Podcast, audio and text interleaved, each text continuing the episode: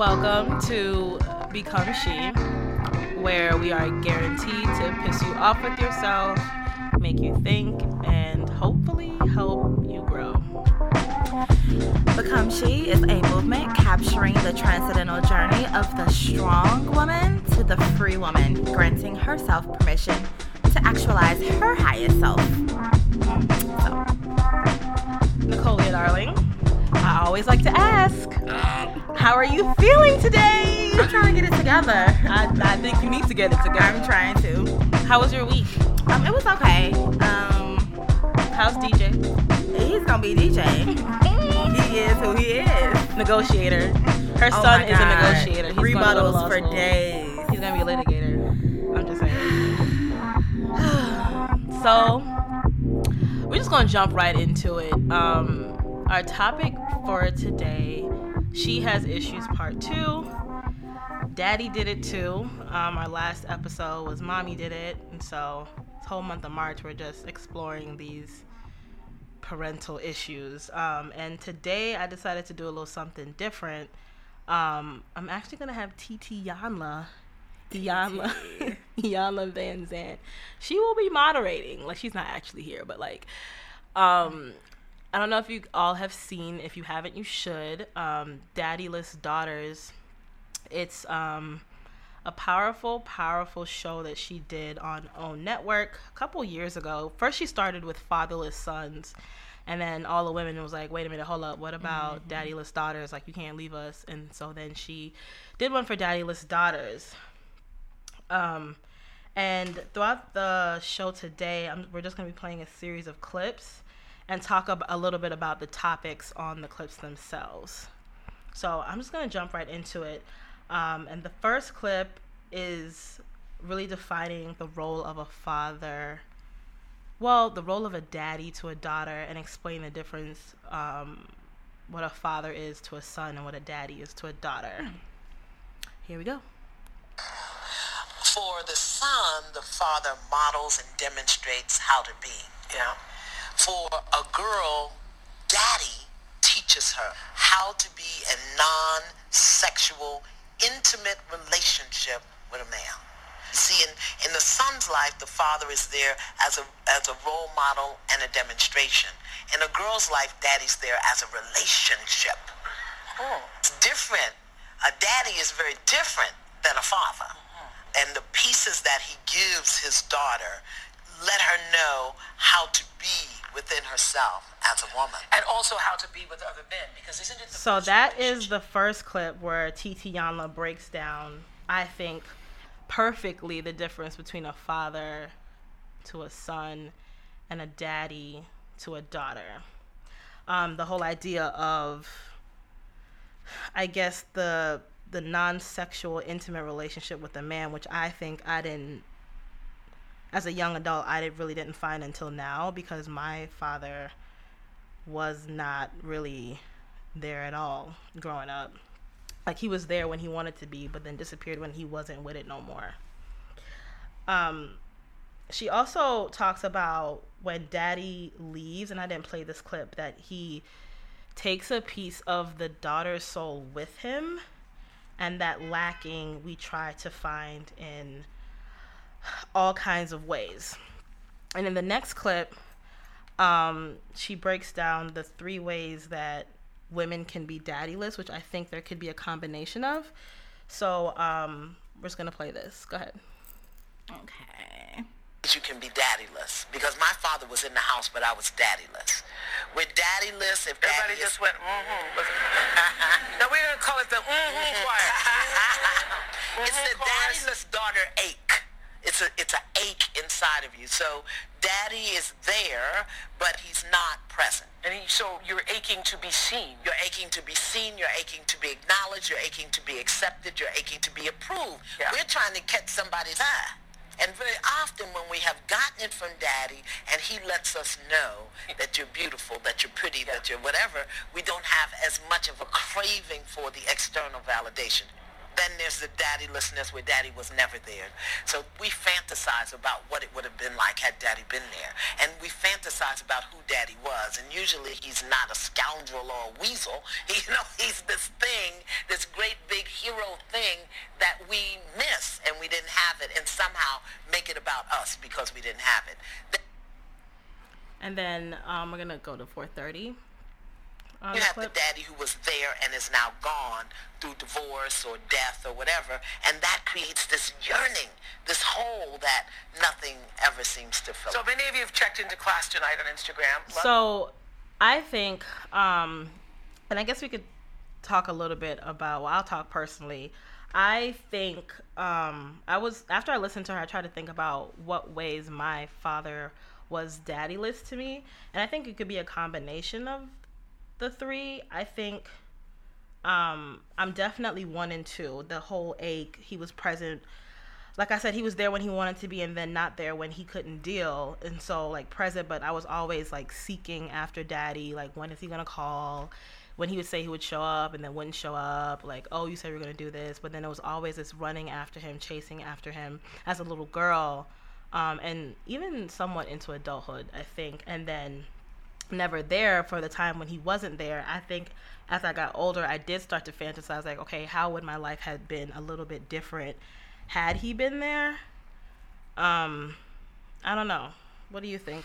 Girl? I know my girl. Knowing the context out of which I was born, first of all, I know that my father was married with a family, um, three kids, and so my mother was the mistress. That's not a, a secret.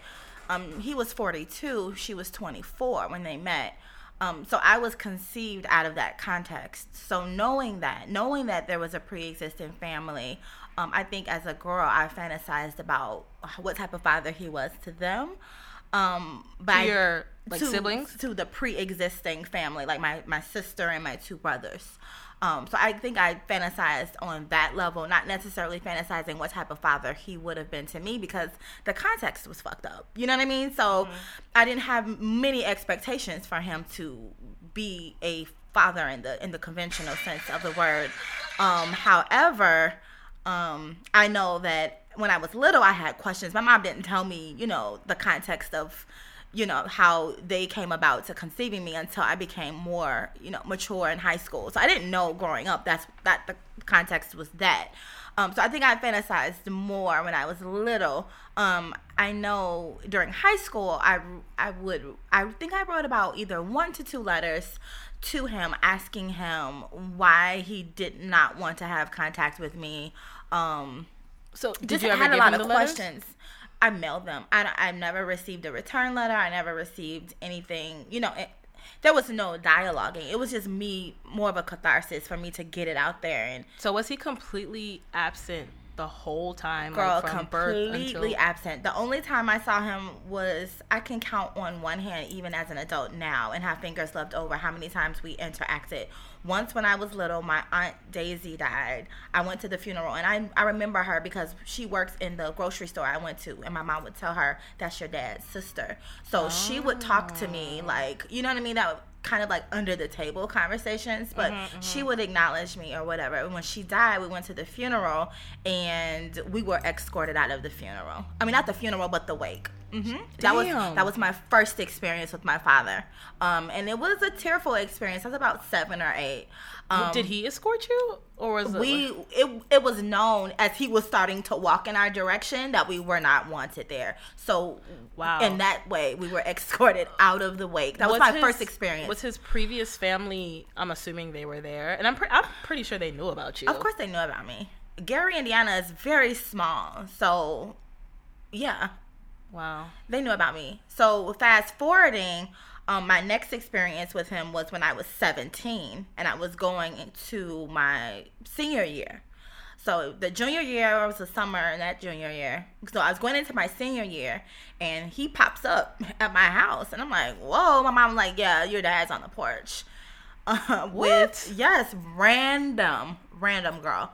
So he pops up on the porch with this scarf on his head on his motor. He had this convertible or this this really like hot rod car. Like he's always been this younger looking man. So he was older, but he's always looked younger um than his age. So he's on the on the porch talking to me, trying to have this conversation, not really giving me much eye contact because Did you have his last name? um I did. I did have his last name. And so we're talking. The conversation was real surface. I'm like, can you go, go take me to get my nails done? Because I've always been into my nails. Clearly. Clearly, he took me to go get my nails. Like, so it wasn't a real in depth conversation. I don't even know what his intention of coming was. was. I wonder. mm, I But I used and leveraged the experience for what I needed it to be crazy to go get my nails done.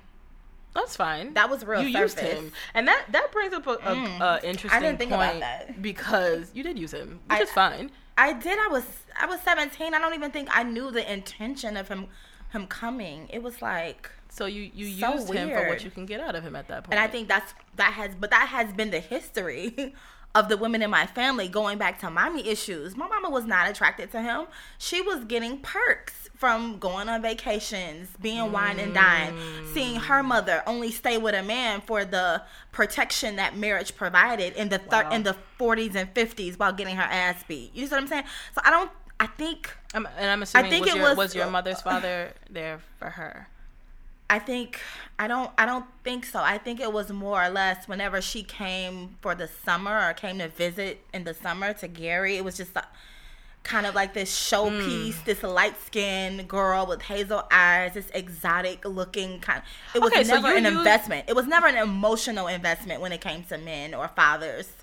And so seeing him that day, I was so emotionally unattached. Like I didn't know why he was there. Which is weird. He's a stranger, Because my first experience, my other, my only other experience was being ran out of the wake at seven and eight.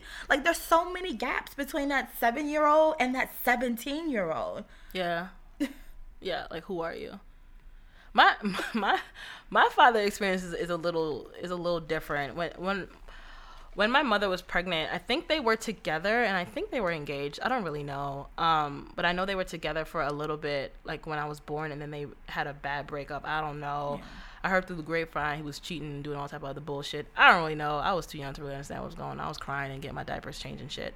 But then um, I know my mom and I were in Brooklyn for a while, and then I will never, ever, ever, ever, ever forget a couple things. My mom sent me because my dad lived in Florida, and my mom and I were in New York, and my mom sent me to Florida one summer, like, oh, you're gonna go visit your dad, and I remember being so excited Yeah. at the time. One, 'cause I didn't really understand like what that meant, and that was actually my first traveling experience. I traveled by myself. What At like age? first, I was in first grade. Yep. Come and on, Jess. Come on, I've always been girl. I'm gonna set it up that way, but but back in the day it was different. Like they will give your kid a flight attendant to be with, like, and they cannot leave you. There's a letter, there's an exchange between the parent and the flight attendant. Like it was like legit. Right. And I remember going to Florida to stay with him for a few weeks, and I remember he had this girlfriend that I didn't like. That's what I remember. And I remember, like, I think I got in trouble, and then he put me in the corner, and I found all these disgusting ass magazines. That's what I remember about my first experience, Yeah. like, really going to stay with him. And then, um, a couple years later, I didn't know I was I was in first or second grade, and my mom picks me up from school. PS something, PS two nineteen or something like that. She picks me up from school, and then she puts me in this fancy outfit, and then she says, "Okay, get dressed. We're getting in the car. We're going to the airport." And I'm like, "What? We're going where, honey? We went. We moved to Florida that day. There was no conversation. Clean move. Clean. No well, I, I'm pretty sure friends, but like for her, I'm pretty sure she had planned it for, but for me, I didn't. I didn't know what was going on. She just put me in this outfit. She did my hair. we got in the car, and then we went to Florida. And she explained it to me later on that they wanted to work things out. They bought a house together. So I'm saying this was had to have been pre- pre-planned because they had bought a house together.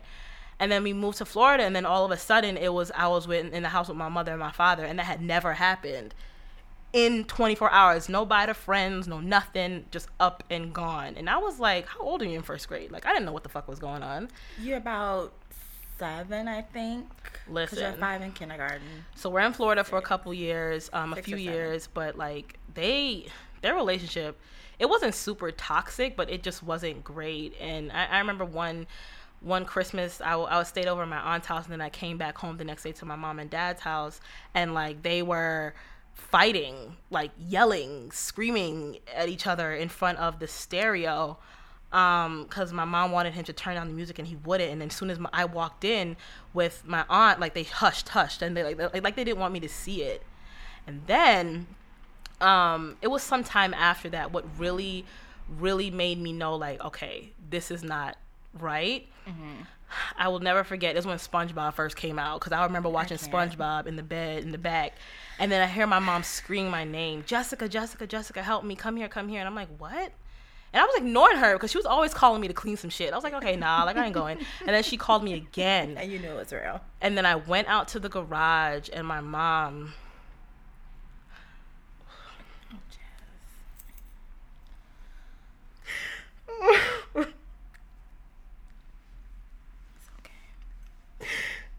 was I'm sorry. I've never I think I've ever talked about this. Like she was sitting on the floor with like like blood around her. And I was like, what happened? And she like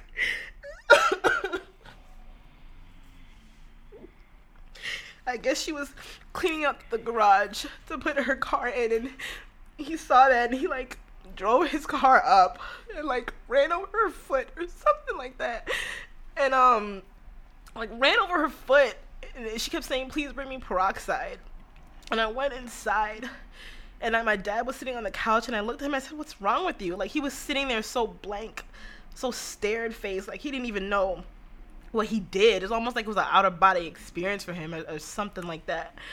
And I just remember thinking like, what the hell is this? So young, I just I just knew it wasn't right. And since then, I knew my parents were just like, at that point, just fucked. Like it was just a very shocking experience. And then shortly after, they definitely broke up. He ended up leaving the house, and he was just gone for like years. Like I would talk to him every once in a while, but like it was just never the same after that. Even like uh, uh years later, when like my my parents my mother would always say, "Go call your father," or "Your father call for you." They would never talk to each other. It was always they were speaking through me, which I hate when parents do that. They sp- make the kids speak to to the yeah. other parent for them, and so I was doing all this adult shit when I really shouldn't have been. And that's how it was for years. And I think for years I always wanted him to come back and I was yearning for him and it just never was the same. And I really didn't start talking to my father again until like like seriously talking to him until I was in college. And so that brings up one of the points that Yana was talking about. She said there's a, a, few ways in which the pain can show up being fatherless in whatever yeah. way it is to you. And one of the most profound things she said was that women who are daddyless have these series of uns feeling unwanted, unloved, yeah. unlovable, unacceptable, unimportant, unattractive, unworthy. and it's so true. Because for years,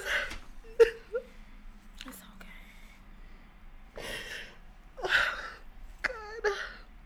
I'm so sorry. I was not supposed to cry like Of course you're not, but I think when you start talking about it, you start summoning those suppressed areas and those rooms that you thought you could put chains on.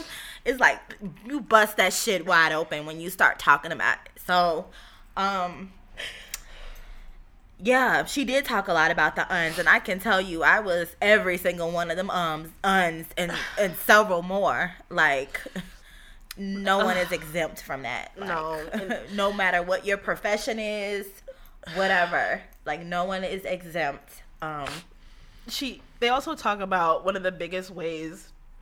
Um, the pain shows up from being fatherless, daddyless, in whatever sense is promise.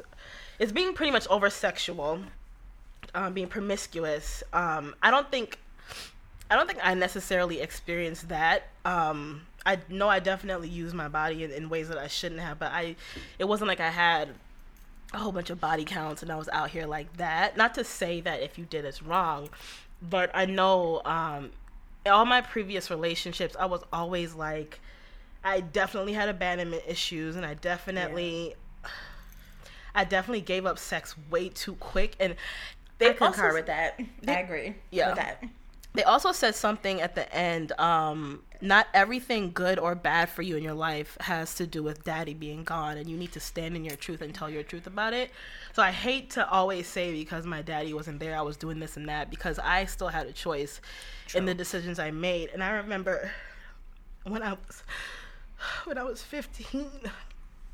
That was when I lost my virginity when I was 15, and I remember going to church with my aunt a couple weeks after, and it was Father's Day, and the sermon was about fathers and praising fathers, and the pastor was like praising all the fathers in the audience, and me, I'm looking around like, okay, like I don't know this experience, but I'm happy for everybody else. But I will never forget the pastor saying, most women who are fatherless will lose their virginity around 15 16 and this was two weeks after i lost my virginity i remember sitting at, in the church thinking like damn. Right. You got caught out in the pew. you sinking in the pew like i was like no. Like i wanted to get out and like excuse myself and go to the bathroom go run and hide. Like oh my god they that caught Baptist me. Thing up. Hey, right they caught me. Take off somebody's big old hat and put it over my face and just like hide. Because i felt like damn is that me? I don't know. Um i don't know but Yana also talks about how mourning something that is not going to help you now is unproductive. And at this point as an adult you have a choice to make.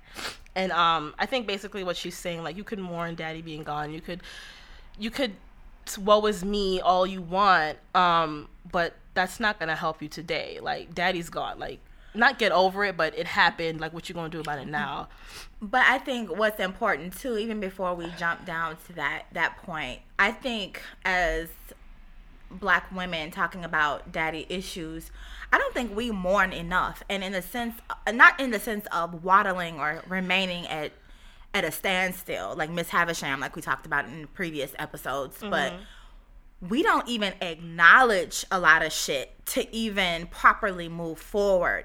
And that's the whole strong black woman, Yeah. superwoman complex that Diva Logan talked about. Shout out to Diva um, in her recent live video about the superwoman complex.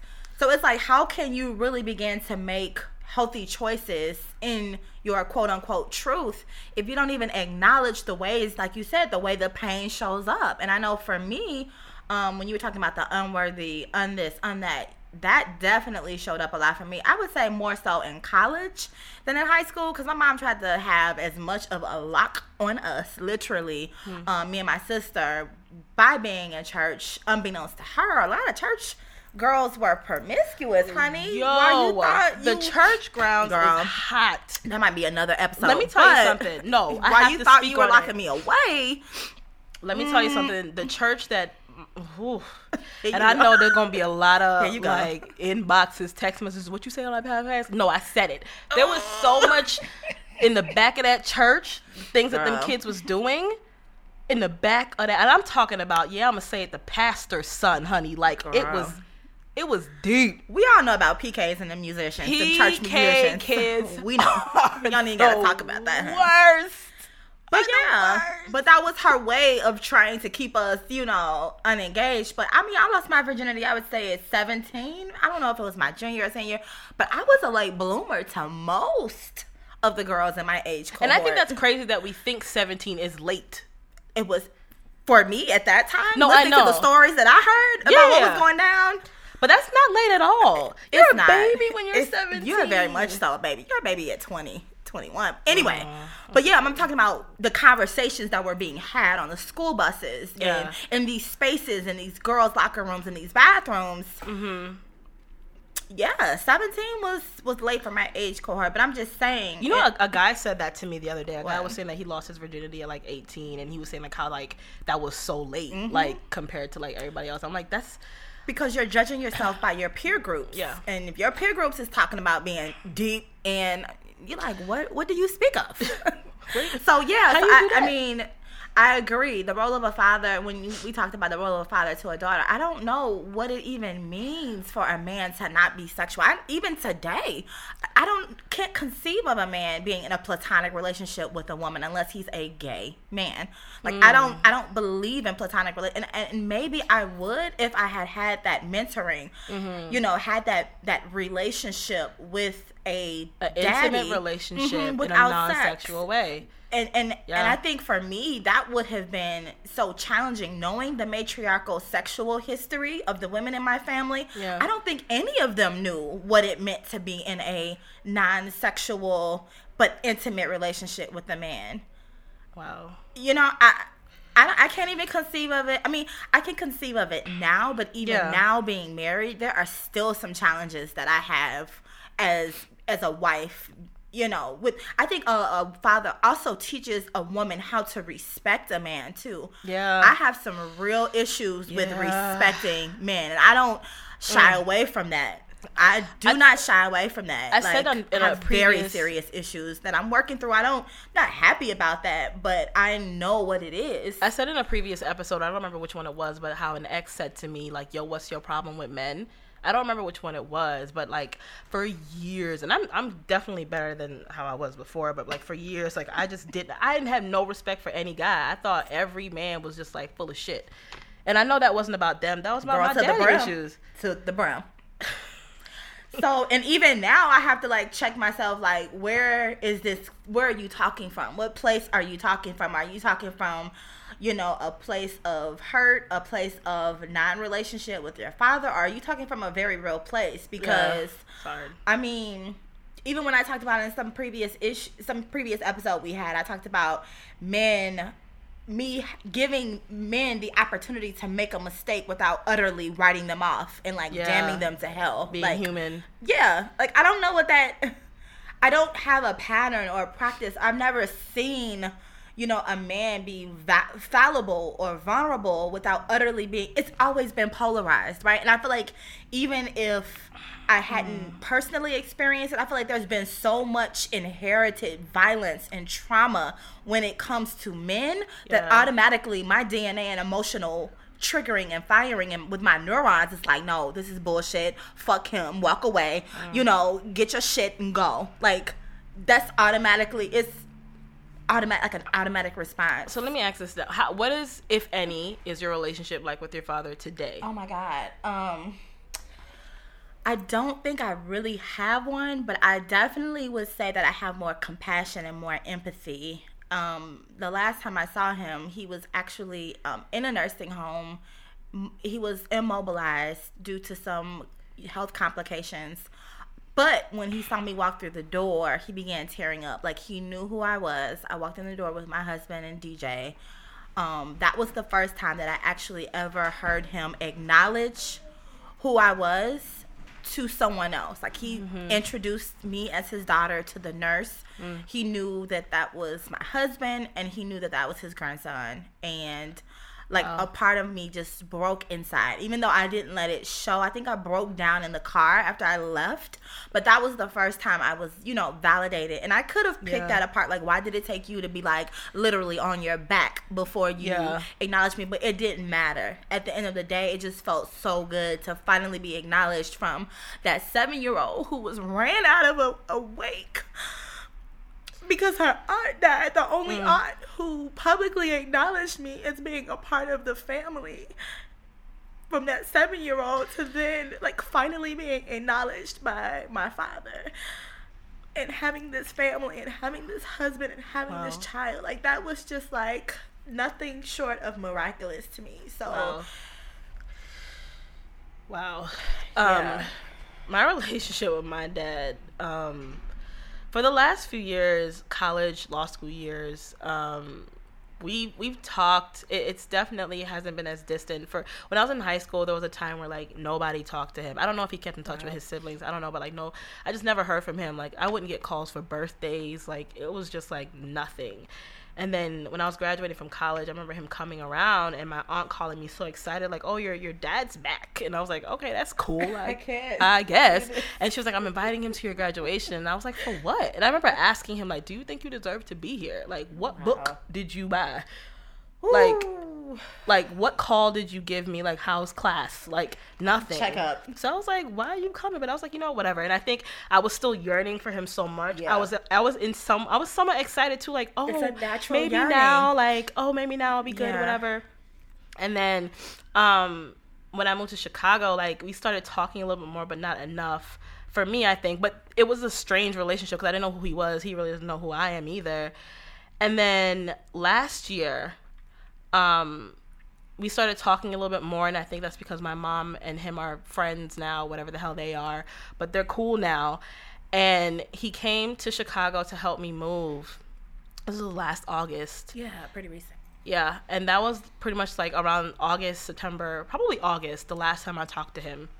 Um, and I remember I went to counseling this summer, um, and he came up in my sessions and working on things with forgiveness and all that because I was really trying to process this new relationship with my mother and my father and what they were doing and how I fit into that, trying not to be jealous that my mom's getting attention from a man that I've always been seeking attention from, and it, it was just it was just weird. So I felt like I need to just t- talk about it, and then um, yeah, and then around Christmas, my mom called me like, "Oh, did you talk to your father for Christmas?" And I was like, "No, I didn't talk to him. You know that you was right there with him. Like you know he didn't pick up the phone and call me. Like stop." You know, parents ask questions Like, they know the don't, answers to. Don't be, don't, don't Come do on that. and so, um, I was like, no. And then she said to me, he said the last time you guys talked, um, you hung up the phone on him. And I was like, lies. Damn. I never did that. Like, I don't always respect everything that you do, but I've never hung up the phone on you. Maybe I'm thinking I'm going to the red line, CTA, mi- misconnection, whatever it is, but never a purposeful. I'm hanging up on you now. And so, um, I thought about it and I was like, oh, hell no. I haven't heard from you in months because you think that I hung up on you instead of texting, oh, is everything okay? Did you get disconnected? Or calling to say, did you hang up on me to clarify? Nothing. Like, you just stopped talking to me because you think I hung up on you. And at that moment, I decided that I am no longer chasing after my father ever again in life. Like I'm not going to run after you anymore. And it's not a bitter thing. It's it's taking the facts that you have and sitting in it and being at peace with it. I've forgiven, I forgot, but whatever, but like it's not gonna make me a productive person to keep chasing after you. Um, like what the fuck I look Or like picking up the phone, calling him. you like, oh, I heard that you told my mom that you think I hung up on you. Let's talk about that. No, if you wanted to know what happened to me, I could have been shot dead. Like who knows? What in these in these perilous times and this you know what post-Trump I'm society. saying? And like, so I was just like, I'm not doing it no more. Like I'm over it. And I think a lot of times when a person feels like they have been in this position of not being adequate or not adequately living up to what they believe to be a good standard, that offense, as soon as the offense comes, I don't even want the conf- confrontation. Let me fall back. And I think Right. that might have been part of that too. But given your history, you want to see the proactive. You want to see him take the initiative. Like, Yeah. you know, so I, I totally understand that. And I'm it done goes, chasing after my father, goes- and I'm done chasing mhm. after men. Period. it goes to that point about Yeah. mourning something that is not going to help you now. Like you're trying to change that narrative. Yeah. And let's be clear about that, ladies. Like the only way you can change your narrative is you have to acknowledge what the narrative has been. By Ooh, by wait a it- minute. Oh, This brings up the real healing begins segment Yeah. of Iyanla. Let's play that. If I can play it. yeah, no worries. Please hold. radical truth. Tell about what you feel. Then I want you to tell your story. I want you to tell it in full-blown living color that you would submit to Spielberg. Then, mm-hmm. if you have five pages, I want you to break that down to one page. Then I want you to break that down to half a page. Then I want you to get your fantasy story about daddy down to 10 words or less. Really? Daddy too, right? Daddy gone. so what Oprah's a was saying that you can only heal when one, you tell the radical truth, whatever your truth is. Two, tell about how that makes you feel. And then three, tell your story and then break that down into simplistic terms. And I think that was genius. Tell the truth. He wasn't there. How did you feel? That made me feel unloved, unwanted, un whatever.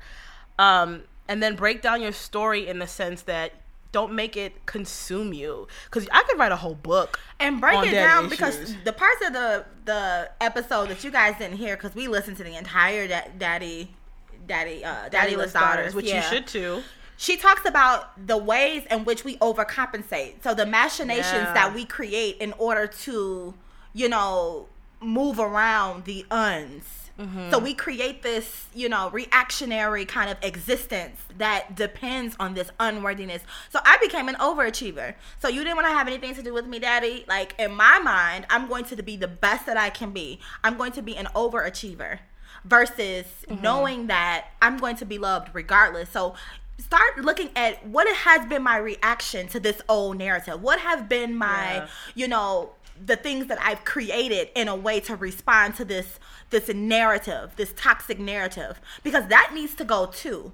Because that's a part of re- rewiring and emotionally dealing and confronting with the hurt and confronting this narrative of a, of a man that really has nothing to do with you but it affected you on a very real level. And then So- forgive yourself for what you didn't know and i'm gonna play Iyanla. really have to be able to forgive yourself for the things that you told yourself about yourself as a result of your father not being there. Whatever you told yourself, forgive yourself for the things you told yourself about yourself that weren't true as a result of your, the story that you made up.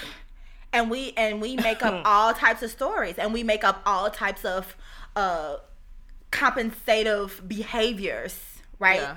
um and we gotta let it go Oh, a woman called in at the end and she was saying, Iyanla, I did my work. Um, I've come present to the issue. I think I've done it. I think I've done it, but I'm still pretty much she was still feeling broken. yeah Um, and Iyanla was like, um, you think you need first you need to become naked in the issue. That's the biggest thing she said. Mm.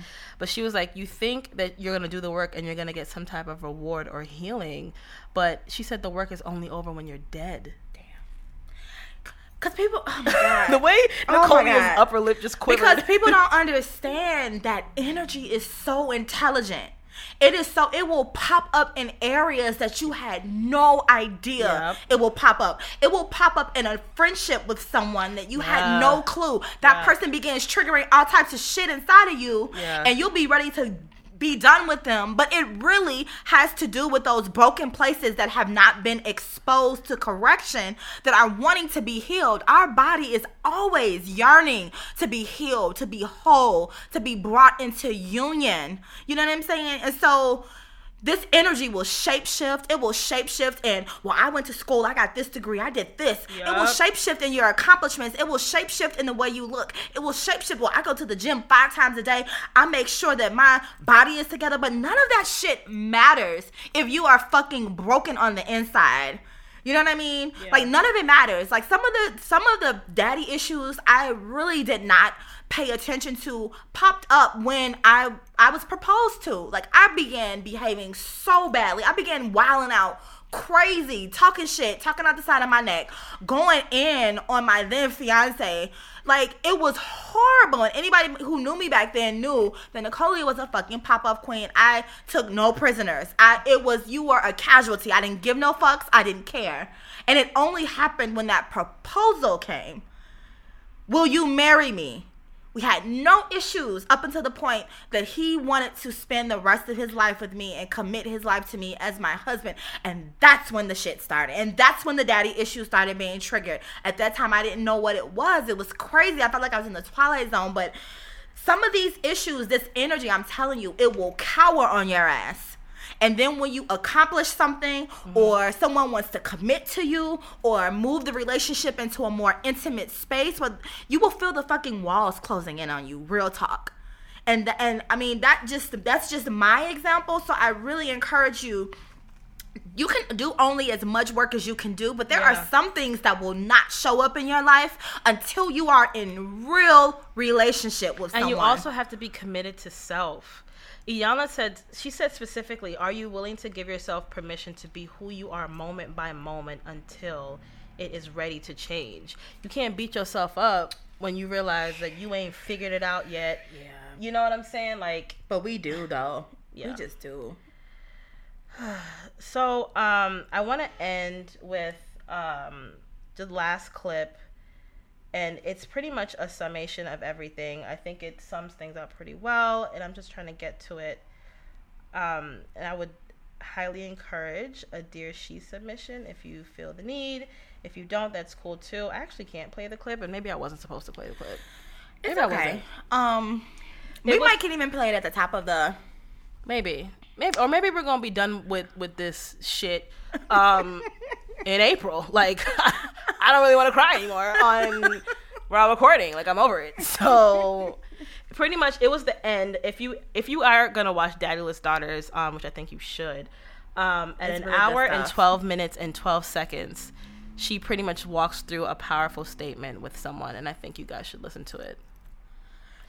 Okay. Well, mean- we're still gonna try. All right, Hold on. Forget it. We're gonna try it. We're gonna Please do hold. 112. So yeah, um, That's hard pulling up clips on the phone. I'm I just, I think people are so afraid of being exposed. They don't realize that's where the healing is. Like you won't get healed until you are exposed. So, um, yeah. 112, 12. It's like, is it my nails that are too long? We did, we definitely want to play this clip. Oh my god. I'm at 112. There we go. no, it needs to be 112. See, how about we just let it play and then when it gets That's to fine. 112, 12, we just play it. And I think we don't need to say anything at the end. We could sign off now and then just end off playing it. So, um, Yeah, this, this, is, is, uh, Nicole Nicole and Jess signing signing out. out.